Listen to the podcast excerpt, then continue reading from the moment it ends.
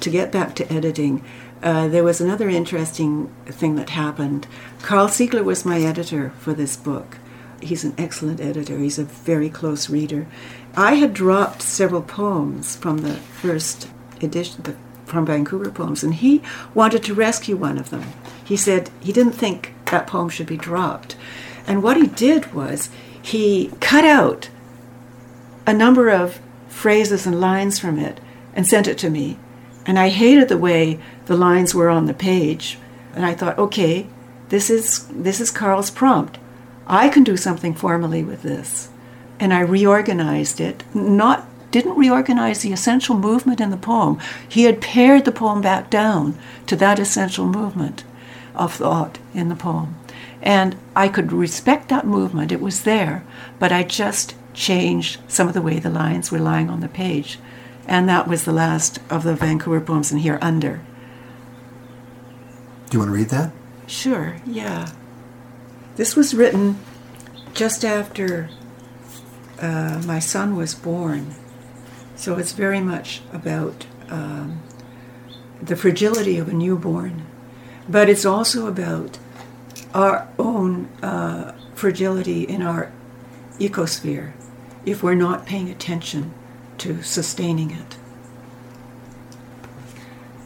Under the steady drip of conifers at night, slow glowworm, rains drive home, eats earth while night covers something, shines, lampine, no more than possibility, lampyride.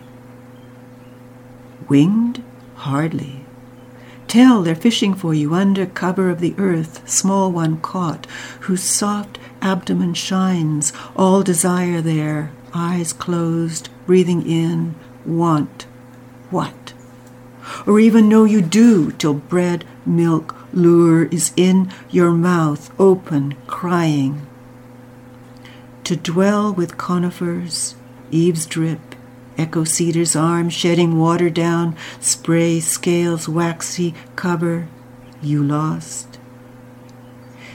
Into a band of light the open window shines. No house can stand for long under incessant rain, though cedar grows, arms out, welcoming. This new light in water means carboniferous imprint of old fern, Echinoidea solaster, we step back in space before the drift and diamond light fail to call. Worm, small worm host of light, borrow a shell. I love that you're using the uh, scientific names mm-hmm. for sea stars and the other mm-hmm. creatures, which mm-hmm. is really beautiful.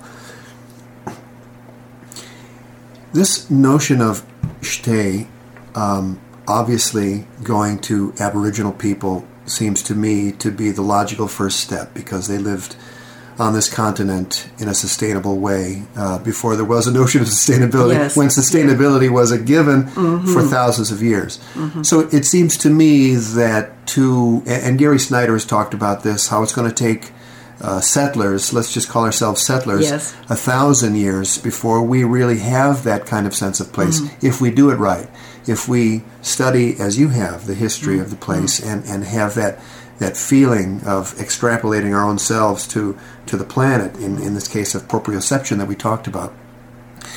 Knowing that and, and knowing that this coastal Salish artistic gesture, uh, people like Robert Davidson, well, he's Haida, but but this whole coastal yeah. uh, art, uh, uh Susan Point is another mm-hmm, one, and mm-hmm. you could go mm-hmm. on and on. Right, right.